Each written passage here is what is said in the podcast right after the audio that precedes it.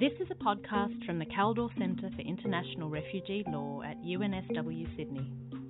For more information, go to www.kaldorcentre.unsw.edu.au.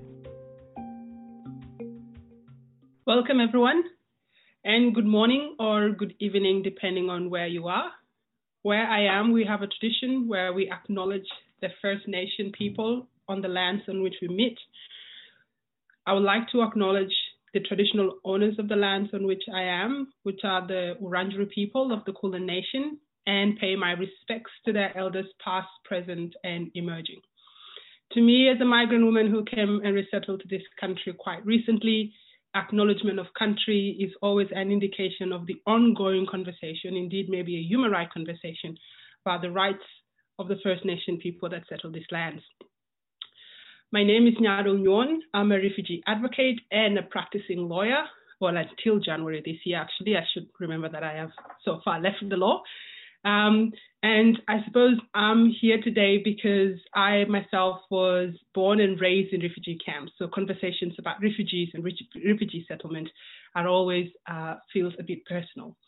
I'm delighted to welcome you all to the launch of the Oxford Handbook of International Refugee Law which is co-hosted by the Kaldor Centre for International Refugee Law at the University of New South Wales, the Refugee Studies Centre at the University of Oxford, the Centre for Fundamental Rights at Hertie School in Berlin, and finally the Peter McMullin Centre on Statelessness at the University of Melbourne.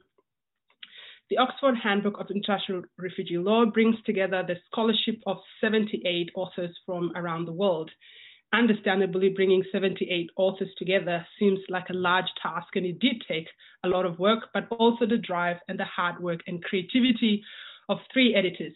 Those are Professor Catherine Costello, Michelle Foster, and Jane McAdams. These three women are leading light in the field of refugee law and are making significant scholarly contribution and mentoring more junior scholars. I must add, it's such a pleasure to be on a panel that is all women, first of all. So thank you for the inspiration. Um, today they will also be joined by the world's foremost international legal scholar, uh, Professor Hilary Charlesworth, uh, Melbourne laureate professor at the University of Melbourne Law School, and a distinguished professor at the Australian National University. They will discuss the making of these books, its aims, its themes, and its ambitions. Before I hand over to Professor Charlesworth, let me begin by giving you a little bit of a flavor about the book. Uh, the Oxford Handbook of International Refugee Handbook of International Refugee Law is part of the Oxford University Press uh, Press Handbook series. Each handbook is an authoritative collection of regional research which critically examine the progress and the direction of scholarly debate in a given field, as well as setting the foundation for future, for future research. The handbook we are celebrating tonight is a monumental work of 65, 65 chapters. It aims to be global in scope, with chapters covering Africa, Latin America, Asia, Oceania, and the Middle East. The book deals with aspects of refugee laws which I am personally very familiar with. I was resettled in 2005 with my family from a refugee camp in Kenya. It still exists, you can Google it, it's Kakuma Refugee Camp but it also looks at things that seems far more remote, such as the accountability of international crimes against refugees. It considered the ethics and the, policy, and the politics of international refugee law, the key rights and reality of refugees, and the gap in both laws and implementation. It now gives me great pleasure to introduce Professor Hilary Charlesworth to launch the book and to engage in a discussion with the three amazing authors. Many thanks, Nyadol, for that wonderful introduction, and I join you in acknowledging the Wurundjeri people of the Kulin Nation on whose land I'm sitting. Uh, well, it's a great honour to help celebrate the arrival of the Oxford Handbook of International Refugee Law into the world. Although I haven't yet got a copy of the handbook in my hands, I can assure you that it's going to be a very weighty tome in many senses. Indeed, I was reflecting that the term handbook is a serious misnomer for the volume. it's clearly not going to be something that you'd lightly carry around with you in one hand. So it won't fit, I don't think, in one hand or even tucked under one arm. It's well over a thousand pages long, and as Nyadol has already said, with 65 chapters by 78 authors uh, from all around the globe. And in this sense, the handbook is first and foremost a considerable logistical achievement.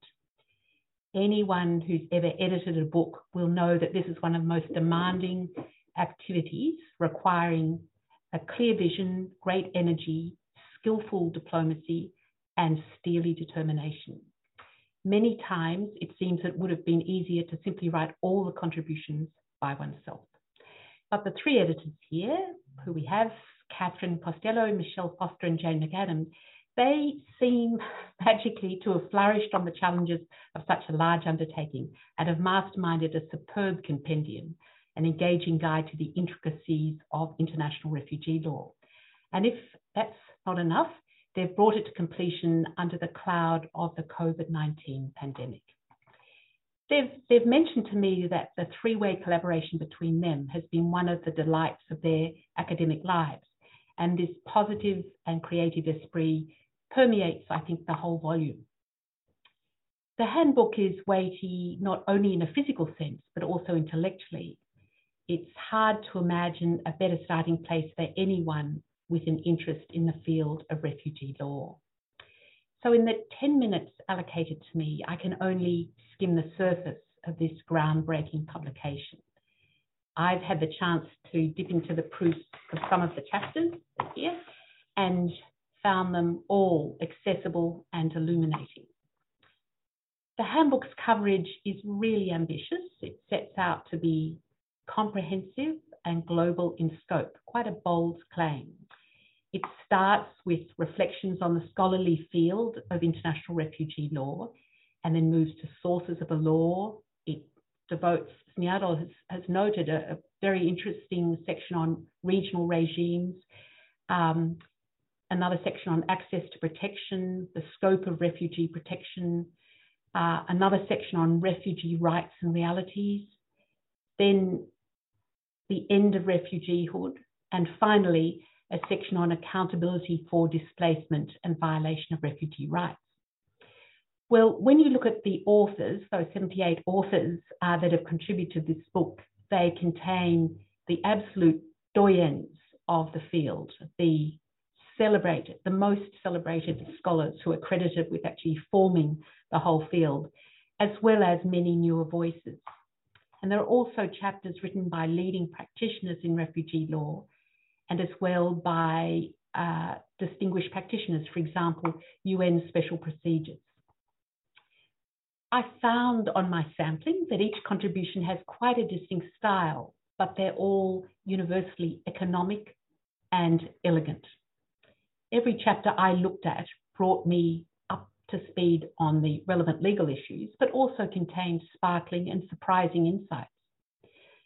I was struck right at the start of the book by the very moving foreword by Rez Gardi, and I, I think it's worth pausing on that. She makes the important challenge to scholars of refugee law that they should more systematically incorporate refugee perspectives into academic research acknowledging that, of course, there are wide differences in refugee voices. And here's, here's, here are her words. She says the call for nothing about us without us is not merely a call to engage with refugees in consultations and research, then to write about us. It is a call to make space for us to use our skills, perspectives, and experiences to contribute to scholarship directly. After all, we, the refugees, are the experts of our lives and the issues affecting us, and we should be treated as such. The editors uh, acknowledge this methodological and ethical concern, and they speak of, and this is a quote from the editor's introduction, the gulf between the worlds of power, legal practice, and influence, and the refugee experience seems to have widened. So I think that will remain a challenge, but it's great to see it expressed so early on in this book. A striking feature of the handbook is the attention it pays to feminist and gender scholarship. I've noticed that the slew of handbooks on international legal topics that have appeared over the past few years may sometimes contain one chapter on women, for example, and then all the discussion of the situation of women in that field and feminist research is corralled, is segregated there. But in the Oxford Handbook of International Refugee Law, issues of sex and gender are everywhere in discussions of the field as a whole and in specific areas such as the scope of refugee protection and human trafficking. The editors make the intriguing point in the introduction that the field of international refugee law has become feminized in terms of the scholars working in the field as well as its central concerns. And we see, at least in Australia, that as soon as a field becomes feminized, it tends to be devalued. So it will be really interesting to see the long-term impact of this trend and whether what, what that will do to the field as a whole. The handbook is not only an invaluable companion for anyone working in the field of refugee law, its overall tone of constructive criticism also sets out research agendas for the field. So I'm thinking of PhD students who might comb this uh, book and find wonderful suggestions for uh, important gaps in research. I think the companion, the handbook, is a state of the art in describing the law, but it's also imaginative and indeed inspiring in pointing to the limitations of the law. I was struck by a particular passage in the editor's introduction, and this is it. Refugee law is part of a system that enables border violence and other rights violations and that legitimates exclusion, at times racist exclusion. They say we must constantly question what we do and how we do it, and whether our objectivity is in fact deeply partial. Struck me that that's a wonderfully pithy expression of advice that's really valuable for all us legal scholars. So, the handbook will be a wonderful guide to travelling the terrain of international refugee law. Well, as long as you have a sturdy trolley to transport it with you. Uh, I recall at a book launch some years ago, uh, Frank Brennan, the Australian lawyer, recalled the words of the late great historian of the Pacific, Professor Greg Dening, who was at Melbourne University. And apparently, Greg Dening said, You don't launch a book, you open it. So I'm delighted to declare this handbook, even some of it just its proof, open, and I wish it a productive journey in the years ahead. So that's my formal launch, but we now, you'll be delighted to hear, we have a chance to hear directly from our three wonderful editors. And I'm going to uh, pose some questions for them and uh, get their take on various issues that emerge from this great project. I'm going to start with Jane McAdam. Uh, Jane, I'm wondering how would you describe your aims and aspirations for the handbook? And candidly, between us and all our audience, uh, to what extent do you feel that they were fulfilled? Well, Hilary, thank you so much for that question. And uh, perhaps before I respond, I'd first likely uh, like myself to acknowledge the traditional owners of the land on which I am, the Cammeraygal people of the Eora Nation, and pay my respects to their elders, past, present, and emerging. I'd like to thank Nyadol for her warm uh, and generous introduction.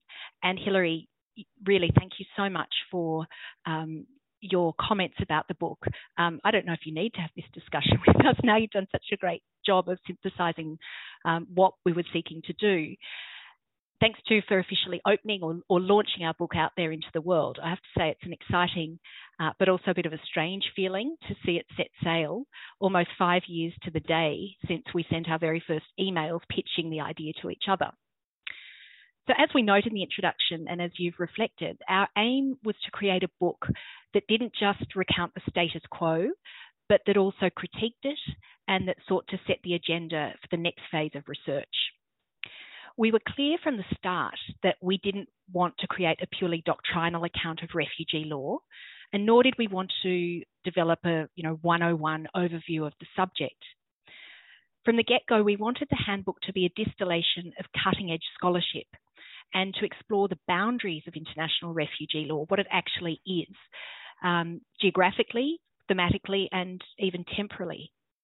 So, geographically, we wanted the handbook to have a global focus, as you've noted, as well as a broad conception of what regional law and practice means, which is why we devoted 10 chapters to specific regions.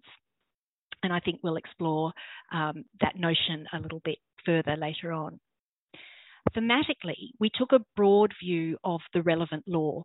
So, obviously, refugee law was in there, um, as you'd imagine, but also human rights law, the role of international humanitarian law, migration law, law of the sea, international criminal law, and so on. And uh, so to sort of understand how they come to bear on uh, the experience and treatment of refugees, but also how they intersect with each other. And we really pushed our authors to rethink conventional characterizations and the meaning of international refugee law. Um, in terms of whether or not refugee law is actually international, so riffing a little on the work of Anthea Roberts, um, who's examined is international law international in her book. But we were also looking at how does international law apply to displacement and mobility that might not be encapsulated by refugee law strictly or conventionally defined. And then temporally, we wanted the handbook to reflect and reflect on the development of the field over time. We also wanted it to stand the test of time while also making a, uh, marking a particular moment in time. And as it turns out, that was the pre pandemic moment.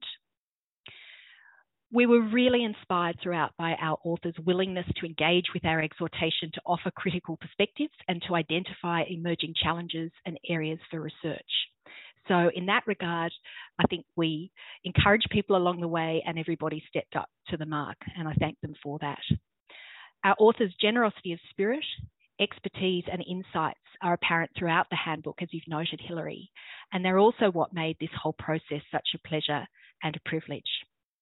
So I think between us, um, we feel that we did meet a lot of our uh, objectives for the handbook. Of course, um, you know there are, there are some that perhaps uh, which we'll talk about a bit later that um, we perhaps could have done more on. But at the same time, um, even though this is a, a handbook of uh, close to half a million words, uh, it, it is a finite book and there's only so much one can include in it. Thank you. Back to you, Hilary. Thanks very much, Jane. So, Catherine, now to you in Ireland. Uh, I think early early in the morning there. Can you explain the structure? I've, I've just described it very briefly, but I, I was interested in how you came up with that structure and how you actually worked out uh, the thematic focal points in, in the structure of the book. Yeah, thank you, Hilary. So as you as you mentioned, the handbook has eight parts, and in a way they reflect the standard divisions in these Oxford handbooks on international refugee law. Um, we were really keen to have a set of essays that would reflect on the scholarly field. So that's the first part of the handbook. So these are variously historical, ethical, and political reflections um, written by Professor Guy Goodwin Gill, Seyla Benhabib, and Nishan Nathwani, and um, reflections on the politics of international refugee law and protection from Rebecca Hamlin. Um, and that section also contains various um, uh, reflections from particular normative standpoints, so race, uh, feminism, as you mentioned, um, and other um, particular perspectives. Um, so that was quite a crucial, obviously, sort of section to include. It's kind of self-evident that you would need reflections on the field as a whole, and that they should be sort of normatively uh, driven and rooted. Um, then, I mean, part two on sources, that's a pretty orthodox section to include in an Oxford handbook, but we try to do more than the obvious. So we do include, for example, custom as a source of international refugee law, but also institutional sources like UNHCR as a source of international refugee law norms. Um, and then the section uh, three on uh, regions was really important, as Jane mentioned, that idea of really questioning what is international refugee law when it's implemented and understood so differently in different parts of the world. Um, in particular, that many, if not most, of the world's refugees um, are hosted in states that haven't ratified the international, the central um, 1951 Refugee Convention, or are in states where they have additional explicit legal obligations to refugees, like the um, African uh, Convention from 1969. So that those regional chapters were really crucial. Um, I think the other parts, three, four, and five, um, kind of reflect more the substantive content of the global refugee regime, which is a regime characterized by containment of refugees. So that's why we have so many chapters on responsibility sharing, on access to international protection, um, and on the barriers really to mobility for refugees. And then, of course, it's natural we have a whole section on the content or the scope of refugee protection. So, who is a refugee?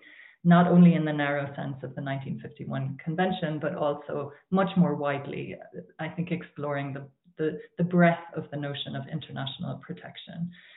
Um, and also in that section, in this part three about responsibility sharing and access to protection, I think we have three really fascinating essays when they're looked at side by side, looking at um, the processes of refugee recognition, so refugee status determination or asylum processes.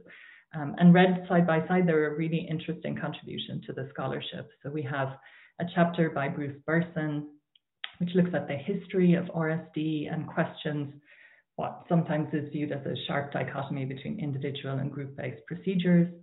We have a chapter contrasting European and inter American human rights standards and how they influence asylum determinations. Um, and then a, a, slightly more iconoclastic um, chapter by Gregor Noll, looking at questions around credibility and evidential assessment, um, and really looking at empirical evidence that notes widespread arbitrariness of these procedures. Um, so those three parts are really sort of, I guess, legal reflections on the global refugee regime as a whole. Um, and then we were also really keen to include that final part that you mentioned about accountability for displacement and refugee rights violations, which looks at the accountability of international organizations um, and also closes with reflections from Itamar Mann as on border crimes as possible crimes against humanity. Um, so really, I think, I mean, in short, there were two sort of driving forces. Uh, one was sort of a doctrinal account of this very broad field of international refugee law, and then also wanting to reflect on the specificities of the legal questions that span the entire global refugee regime, and not simply, as Jane said, sort of international refugee law in a in a narrow sense. Wonderful. Well, that's that's that's very helpful to know. I, I, I don't know with these handbooks whether you get marching orders from, uh, in this case, Oxford just saying you must stick to this, but uh, I don't know how much guidance you're given in a handbook for organising in those, or whether you're free to determine the structure yourself. I, I think we were very free, and we did look at the other Oxford handbooks in international law. Um, and so I guess there's a there's some topics you, one has to cover, but I think otherwise the only real constraint was the number of pages that can be in a single book, which we were really pushing against. Uh, there's a material constraint to do with uh, paper and binding. So good. Well, thanks very much, Catherine. So Michelle, uh, it's it's very striking that the when you look down the list of contributors uh, that there are a very uh, more women than men authors. I think it's 48 out of the 78 authors, uh, which is unusual, very unusual in international law texts or legal texts generally. So I'm wondering, first of all, was this did did you was that a policy decision? Was it a deliberate decision? And uh, in any event, how did you go about identifying the authors. It's such a such a wonderful panoply of people at different stages of their careers. Thanks so much, Hilary. Excellent question. And I might begin with the last part, the sort of generally what considerations were relevant to identifying authors. I mean, we strove to identify scholars who could fulfil the core aim of the handbook, which, of course, as Jane has explained, was to contribute this cutting edge scholarship that critiqued the state of play rather than just uh, relaying, you know, doctrinally what the law is, but trying to critique it and setting an agenda for the next phase of research. And so we undertook a concerted effort to publish not only the very well established scholars, and as you say, Hilary, we're really fortunate to have the leading lights of refugee law, um, many who are foundational to the refugee scholarship are in the book, which we're thrilled about. but we're also really clear that we wanted to hear from new and emerging scholars. One way in which this happened was that many of our contributors co-authored with PhD students or junior colleagues, and we were really encouraging of this. And another important consideration was ensuring that we included scholars from a diverse range of regions. So in our work on regional refugee law, and it's already been noted that we do represent, I think it's up to 10 regions in the book, that we strove to ensure that we represented voices from, not just about, the relevant countries and regions. Another technique in order to avoid replicating the dominant voice in refugee scholarship was to pair some authors with others. So with authors who represented a different background, whether that be regional, disciplinary, or methodological. And I have to say, we were really grateful that so many of our authors trusted us enough to embrace the opportunity and challenge of working with new scholarly partners. As has been mentioned several times, we were just so deeply appreciative of our contributors for the collaborative and generous spirit with which they approached the project. But now getting to the heart of your question, Hilary, about the gender imbalance of the authors, and of course, one may also add of we three as editors. This is not a deliberate decision, but I think it rather reflects a notable feminisation of this field of study, as you've noted, Hilary, um, one which has decisively influenced its development. As Adrienne Anderson and I reflect on in our chapter on a feminist appraisal of international refugee law, due in large part to feminist advocacy and scholarship, the Refugee Convention now reflects gender concerns. Feminist critique of the original male bias inherent in refugee frameworks, together with the receptiveness of UNHCR, courts, and in some ways legislatures to these efforts, has undoubtedly resulted in important normative movement. Yet, notwithstanding this, as editors, we fully agree with the observations of Catherine Dauvergne in her chapter on women in refugee jurisprudence. As she explains, to quote, what began with a huge burst of energy and creativity in the final decade of the 20th century has stalled spectacularly. The handbook makes clear then that the work of feminising the field is not yet complete. I hope that it doesn't undervalue the field, Hilary, um, but it's certainly not complete. What we hope is that this volume will inspire future generations to keep pushing the boundaries on these and so many other issues.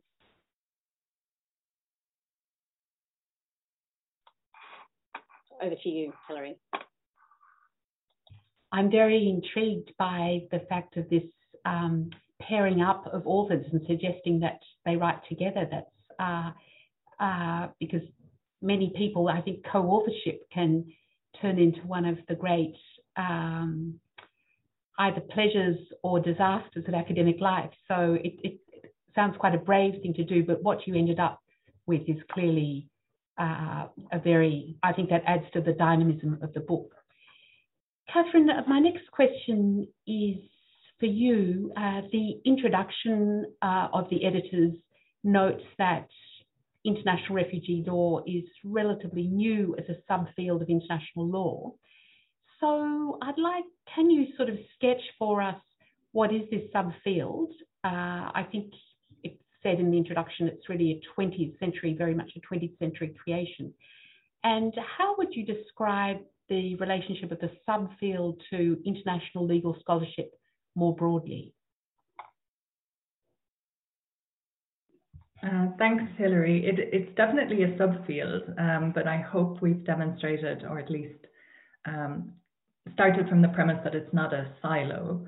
Um, so I think there are four really um, key features of international refugee law as a subfield that hopefully the handbook reflects and we were able to, to foster. Um, I think firstly it's a really interesting subfield because many of its core norms are really widely domesticated and regionalized. Um, so it's it's you know one of those really interesting areas to look at in terms of both this idea of how international is international refugee law, because it does take shape very differently in different places, um, but also for testing out questions about commitment and compliance and the impact of international law, even in some ways assessing the value of legalization itself. Um, and so I think those themes really permeate the book. Um, I mean, obviously, we have a section called Refugee Rights and Realities that really opens up questions of non compliance very explicitly. But I think throughout the book, there's this acknowledgement that, you know, what do these legal norms do? What does commitment to them mean? Uh, what is compliance in the context of a, a regime characterized by containment and so on? Um, I think the second interesting and sort of defining feature is, um, um, I suppose, technically, international lawyers, we would call it systemic integration, so that you have um, certain norms and instruments in international refugee law, but they are influenced by other norms. And so international refugee law has become a classic site for studying this. So most notably, and in some ways Jane is a pioneer, both Jane and Michelle in this scholarship, um, the interaction between international refugee law and international human rights law is really um, sort of uh, central to understanding international refugee law. And we have a wonderful chapter in the handbook by Vincent Chetail taking up this topic, but again, it, it recurs throughout. Um, but also interactions between international refugee law and IHL, international humanitarian law, which um, Ziegler engages with. Um, international criminal law and international refugee law are well represented um, across the handbook. And also transnational criminal law's impact on international refugee law, uh, which one might see as a more sort of problematic interaction. And we have chapters on um, the law on smuggling and trafficking by Andrea Schloenhardt and by Catherine Briddick and Vladislava Stoyanova, respectively, which set up that problematic. Um, so I think that's the second defining feature of the scholarly subfield. Um, I think a third issue that is just very acute in this field is also in relation to the, both the positive and uh, negative role of international organizations. So we have obviously in international refugee law an international organization that is the guardian of refugee law, UNHCR, um, and in that context has a role in holding states to account. But also, as we know, international organizations are potential violators of rights. And the accountability gap is an issue which um, the handbook explores. And indeed, in our introduction, we reflected on the fact that a lot of the seminal scholarship about accountability of international organizations was um, influenced by seeing UNHCR in the field and also questioning um, encampment of refugees as a human rights violation. Um, and I think that's very evocative given Nyadol mentioned that she was um, uh, born in Kakuma refugee camp in Kenya. Um, and so we build on that scholarship, or the authors do in the handbook. So we have contributions looking specifically at UNHCR and a chapter by Jan Klabbers that looks at both IOM and UNHCR and the accountability of international organizations more generally. Um, and then fourthly and finally, I think, and, and in, in, some ways this is, you know, the biggest issue is the sort of meta question about what international refugee law tells us about the international state system. So I think I was really moved actually to hear you read out that quote from our introduction because I can hear all three of our voices in it. It was genuinely a co um, co-written paragraph, and um, uh, and it, you know, it captures the fact that international refugee law excludes as well as includes, uh, and and it legitimates, I think, as we wrote in the introduction, exclusion that is sometimes racist and violent, violent exclusion. Um, and of course, it uh, links up with massive questions about statehood and sovereignty and uh, extraterritoriality. I mean, these are everyday recurring questions in refugee law. Um, and some authors in the handbook tackle them head on. So I mentioned the ethics chapter by Seyla Benhabib and Nishan Nathwani, uh, which is just a wonderful overview of the um, political, theoretical, and ethical literature in this field. Um, but it comes through throughout. And, and I, I, in some ways, I feel like um, you know, these are recurring questions for all international lawyers, but they're bigger questions than international law. They're questions about global justice and coexistence and cooperation um, that are not only for lawyers. And hopefully, to the extent that they're relevant to the issues that other authors are discussing, that we've at least acknowledged them where they are pertinent and in some ways moved some of the ethical discussion forward as well. Yeah, I think you've you've absolutely done that, and I, I was just looking at it, sort of struck by how valuable it's going to be um, for teaching international law more generally. Thanks very much, Catherine. Jane, uh, okay, we're talking about this, this subfield of international refugee law. From your perspective, how has the field changed? How has it evolved over time? And what do you see as some of its current major challenges? Thanks, Hilary. Well, I think the field of international refugee law itself can be dated to be about 100 years old if we take the creation of the League of Nations in 1920 as the starting point, which is what Guy Goodwin Gill does in chapter one of the handbook. While we might, though, assume that many of today's protection challenges are new, in fact, everything old is new again. Pandemic, pandemics, disasters, famine, and poverty uh, as drivers of displacement were among the early concerns of the League's first High Commissioner for Refugees, Fridtjof Nansen. So while the context might have changed in the intervening years, the fundamental issues remain the same access to safety, safeguarding of fundamental rights, non return to harm among them. Now, of course, refugee law has evolved since that time, and with its evolution has come a lot of complexity, especially as governments have started to craft their own domestic responses and legislative frameworks. The drafters of the Refugee Convention, which celebrates its 70th anniversary this year, would probably not have envisaged the scrutiny that would be given to each word in that instrument, nor some of the reasons for persecution that have come to be recognised as falling within its ambit, such as gender, sexuality, and disability, explored in chapters by Catherine Dauvergne, Jenni Millbank, and Mary Crock, respectively. And perhaps the drafter's greatest surprise would be the fact that refugee protection in practice still remains so deficient in many respects. Of course, in the past 70 years, the landscape has changed, which does pose new challenges. So, as Kees Wouters explains, the nature of conflict has been transformed. As Kristen Sandvik explains, the role of technology has burgeoned.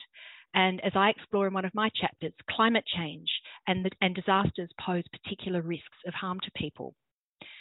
The containment policies of states seem to know no bounds, as Thomas Gammeltoft Hansen and Nick Tan explore in their chapter, and as Violeta Moreno Lax and Itamar Ant uh, discuss in theirs. Beyond new lines of scholarly inquiry and more doctrinal ones, um, there are as we note in our introduction, there are things such as the relationship between different bodies or strands of international law when it comes to the protection of refugees and other forced migrants.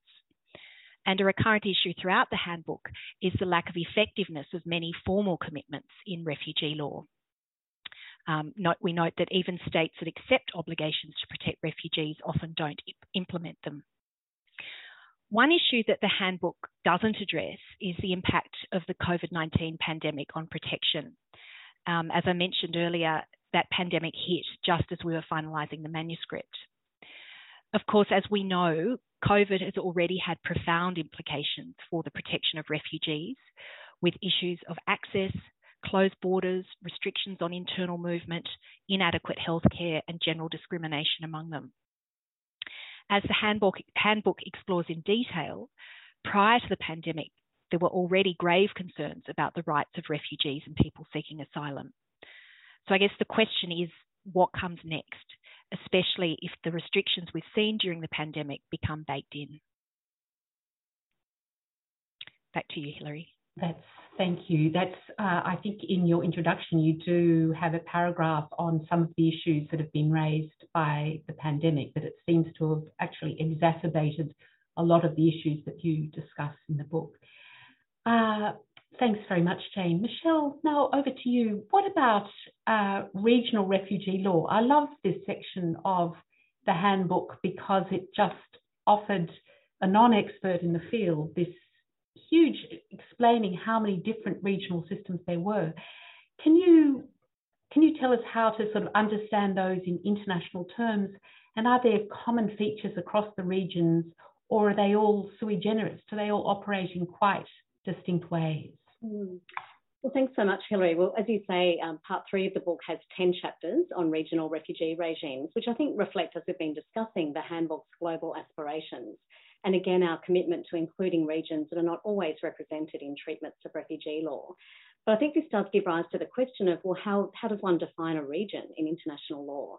Um, and there I refer to the jurist Anthony Anghie, who's astutely observed in another Oxford handbook that, as he says, any attempt to discuss regional international law is confronted by the difficulty that a region may be defined in numerous ways, depending on geographical, political, and ideological criteria. And indeed, this is true of our handbook, as some regional chapters assess parts of the world with really distinctive regional refugee protection regimes. For example, Sharpe's chapter on Africa, Fischel de Andrade's on Latin America, and Tsourdi's on Europe.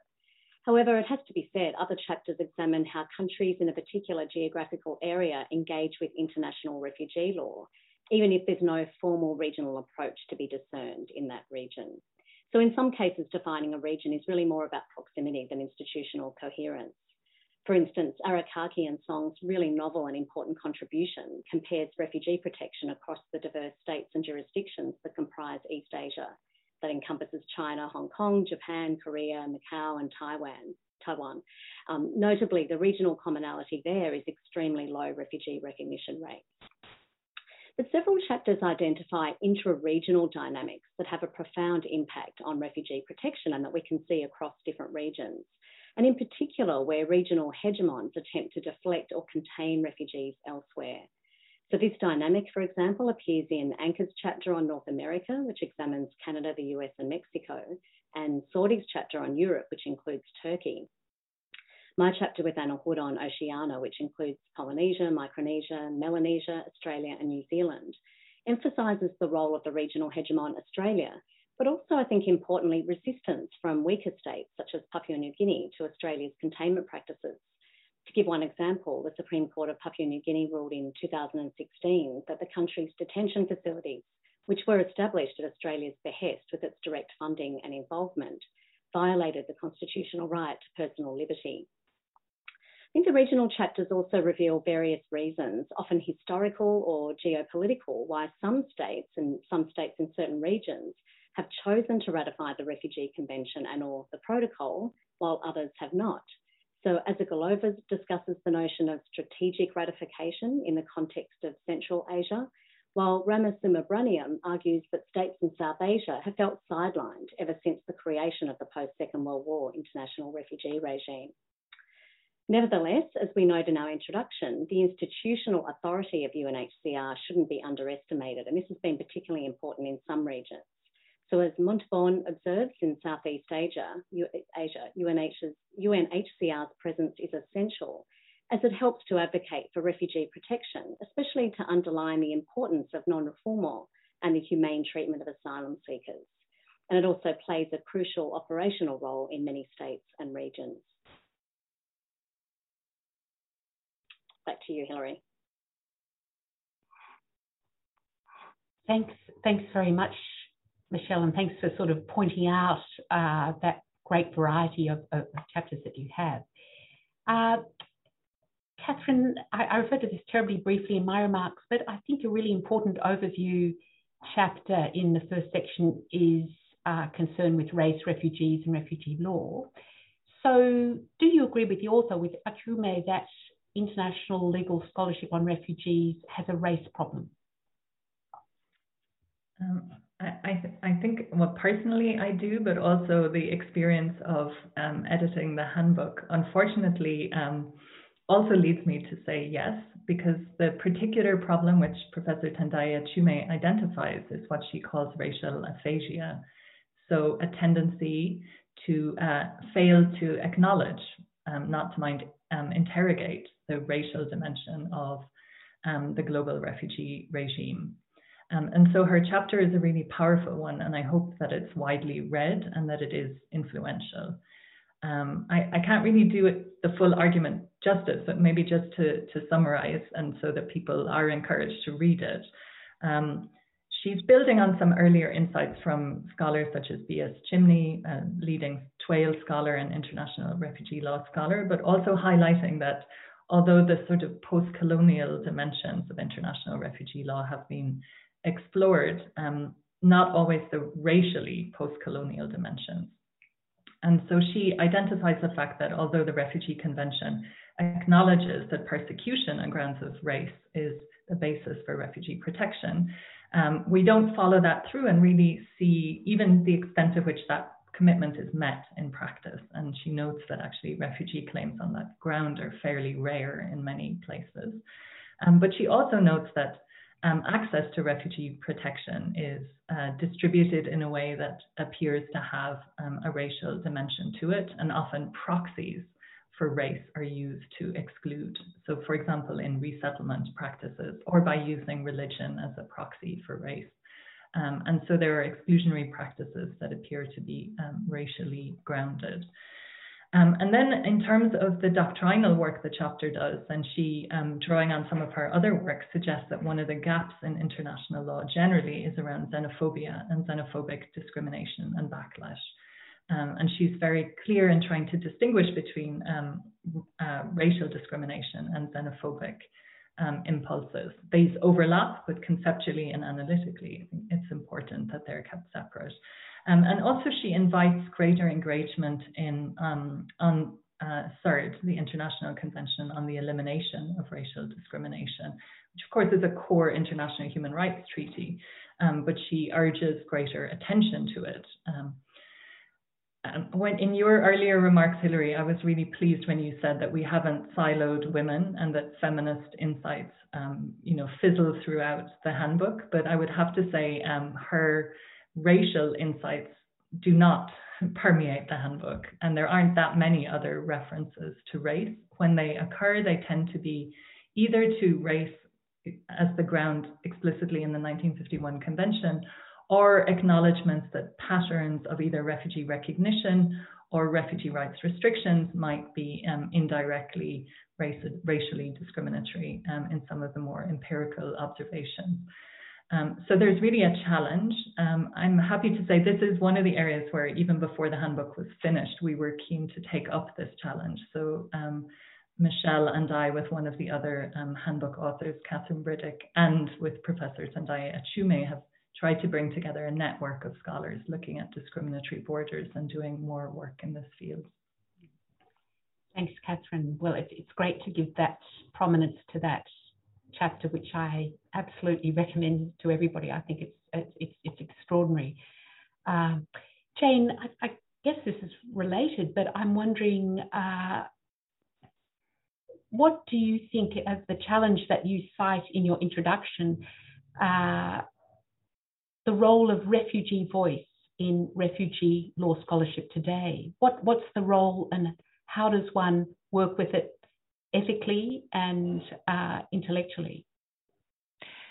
Hilary, it's absolutely vital to have the refugee voice or voices, it's obviously not one voice, reflected in scholarship. But for a range of reasons, many of which are systemic, um, those voices are still far too rarely heard directly. And we acknowledge in the handbook that overall legal scholarship hasn't confronted the challenge of refugee voices head on.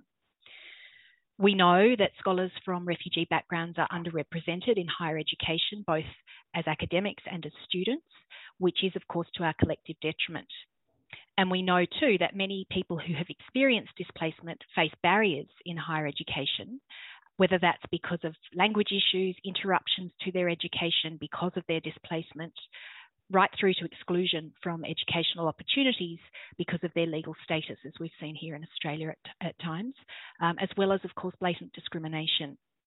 It can be challenging for refugee scholars to access mentoring networks um, or other scholar, scholarly networks, which is something that uh, many of us are now trying to address quite directly, including, for example, through the Kaldor Centre's peer mentoring program for scholars with lived experience of displacement, which is in a pilot phase at the moment, and initiatives like Carleton University's Local Engagement Refugee Research Network, known as LEARN, to name just two initiatives.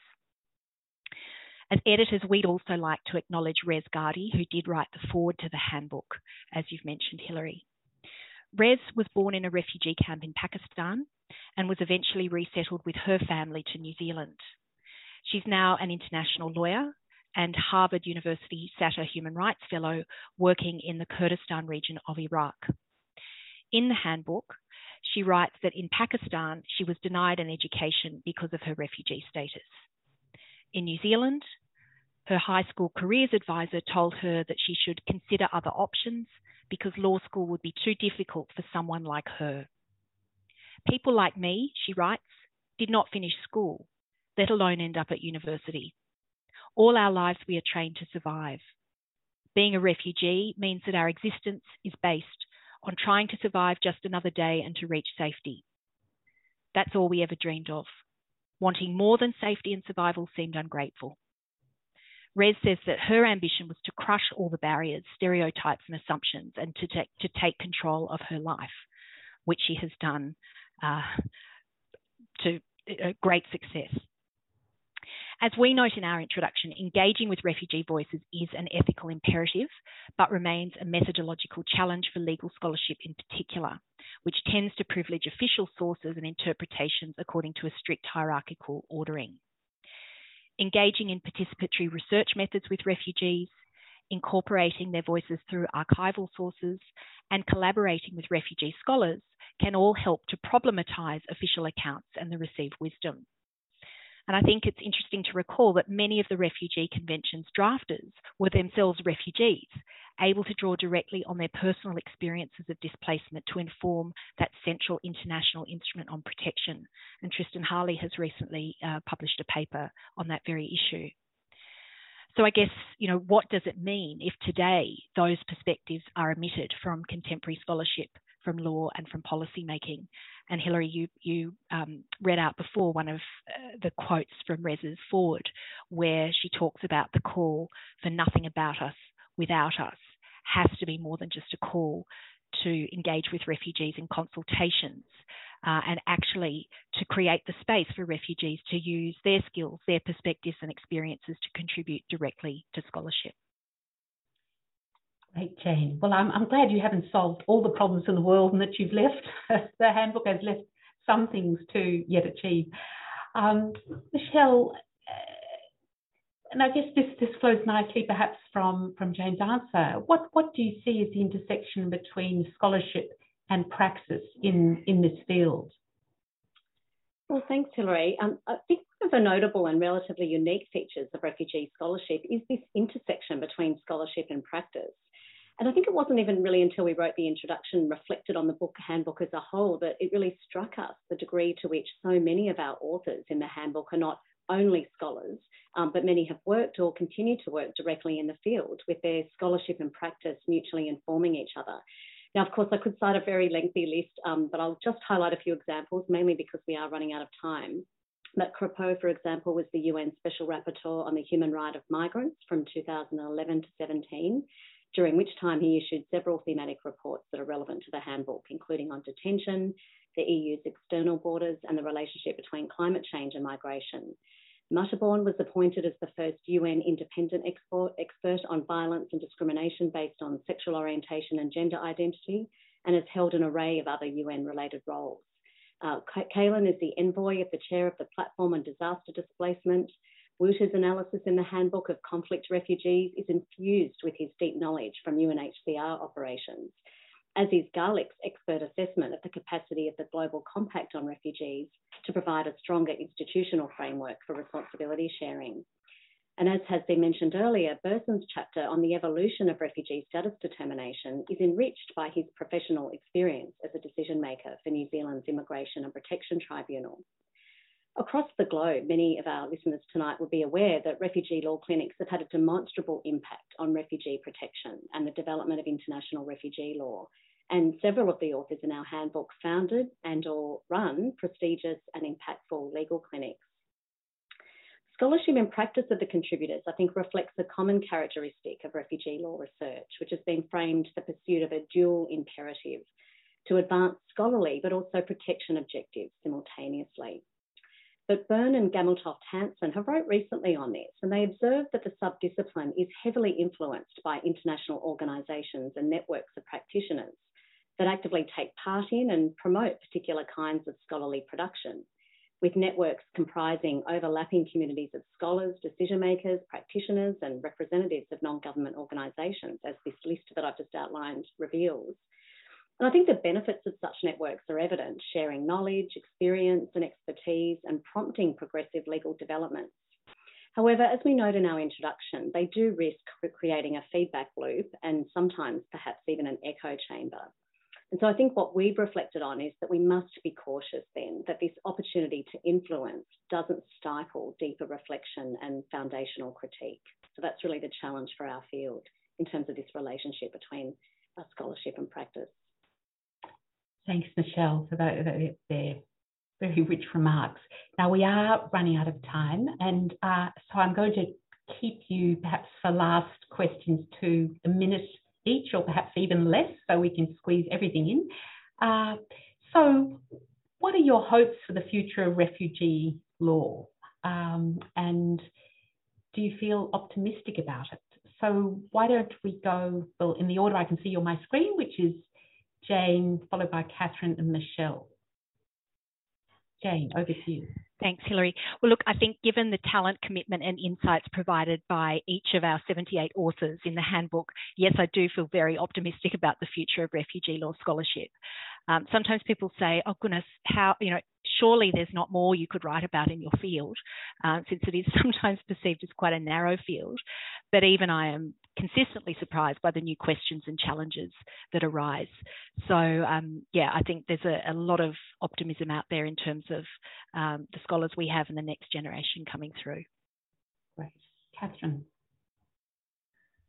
Um, yeah, I suppose there's, I mean, there's a lot of deep problems in the global refugee regime, but at the same time, I think law is important uh, and impactful. So understanding the impact of law, I think, is is crucially important. And I'm hopeful that the handbook will um, give particularly new scholars, you mentioned doctoral students, um, ideas about ambitious doctrinal, empirical, and normative questions they can explore, and refugee advocates and lawyers like Nyadol to sort of use it to make productive arguments. Um, I think strategic litigation in this field is key, as is advocacy and social movements and uh, solidarity movements to challenge refugee containment. So, if the handbook is even sort of a tiny part in catalyzing some of that activism, both legal and political, then then that will make me um, both very proud and, and very hopeful. Thanks, Catherine. Michelle. I'll be really brief because I think I can really only agree with everything that Jane and Catherine said, that there is evidence for hope, there's reason to be hopeful. One of our aims was not only to identify new and underexplored areas of research, an obvious one being refugee law and technology, but also to reinvigorate areas that may have been perceived to have been done, such as a gendered analysis of refugee law. And I think our assessment on refugee law's progress on some issues is sobering, yet in so many respects, the handbook highlights just how far the field has evolved and how much creativity, energy, and passion has been invested in its development. So I'm optimistic. Wonderful. Well, just if we can squeeze just 30 second answers, um, what topic, I've been intrigued by this, do you most regret not covering? Jane, over to you very quickly. Uh, well, look, I think um, it's perhaps less a topic than a, a, methodology, and that is really incorporating the voices of those with lived experience. If we were doing this again today, uh, I think that would be much more front and centre than perhaps it was when we started contemplating the handbook five years ago. Thanks, Jane. Catherine. Um, I think similarly, I think um, a little bit more deeper methodological reflection. So, in fact, related to Jane's point, I think the question of refugee voice is a is a methodological challenge, and we need empirical, sociological, or social scientific skills to sort of do justice to it. And I think um, our reflections on the field could have been a, like a little bit more uh, interdisciplinary, or at least a platform for some more methodologically rigorous interdisciplinary reflections. But that may be another book. So I think yes, you're all so young. You've got a long time to do these things. All Michelle. All right. Well, it looks like I'm going to have the last word, at least as between the three co-editors. So I'm going to take a cheekily, slightly different approach to answering this question, Hilary, which is to say that I do share the views of Jane and Catherine on this question. I agree there are gaps and issues that could and perhaps should have been included. But I have to admit, I find it really hard to have regrets in any way about this project. Um, this has been one of the most rewarding collaborations of my career, and I'm so grateful to have had the experience of working with many established and emerging scholars who were so generous with their knowledge and expertise. And Catherine and Jane, you have been the ideal co editors. Um, not everyone may know this, but between us, we have five children aged 3 to 14. And we also did have the global pandemic to contend with, which added to the pressure we all felt in balancing our personal and professional commitments. We pushed and challenged each other and learnt from each other, but it was all on this amazing foundation of support, respect, and understanding that was unique and really wonderful. Uh, well, what a perfect way to finish. I hand over to Nyadol now, our very patient chair. Well, thank you all for your attendance. First of all, I'd like to thank Professor Charlesworth for taking us through that discussion expertly. I'm not going to comment at all on the discussion because I don't think I have the skills and it's been covered sufficiently. Um, so I'm just going to say some thanks and allow all of you to return to your lives. Uh, the first, of course, is to the Kaldor Center, the Refugee Studies Center, the Center for Fundamental Rights, and the Peter McMullin Center for Statelessness. We'd also like to thank Oxford University Press for taking um, the time to publish this handbook and to the 78 authors who all did an amazing work to turn an idea into a reality. And of course, finally, thank you to you, all the audience, from wherever you're turning in, whatever part in the world that you are a part of this conversation. Thank you for your time. Please remember to encourage your institutions or your offices to purchase a copy of the book. And um, we also want to remind you guys that there is soft copies online, so you can also purchase it online. Um, the editors have planned a number of other webinars to discuss the content of the books in greater details. Those will start from next month. For details of this event, please consult the Kaldor Center website to sign up or to sign up for their mailing list. Um, I realize we are above time, so I'm not going to talk anymore. Just say thank you all for your time. Thank you for having me moderate this. It's been a pleasure getting to hear about this wonderful work. Bye bye.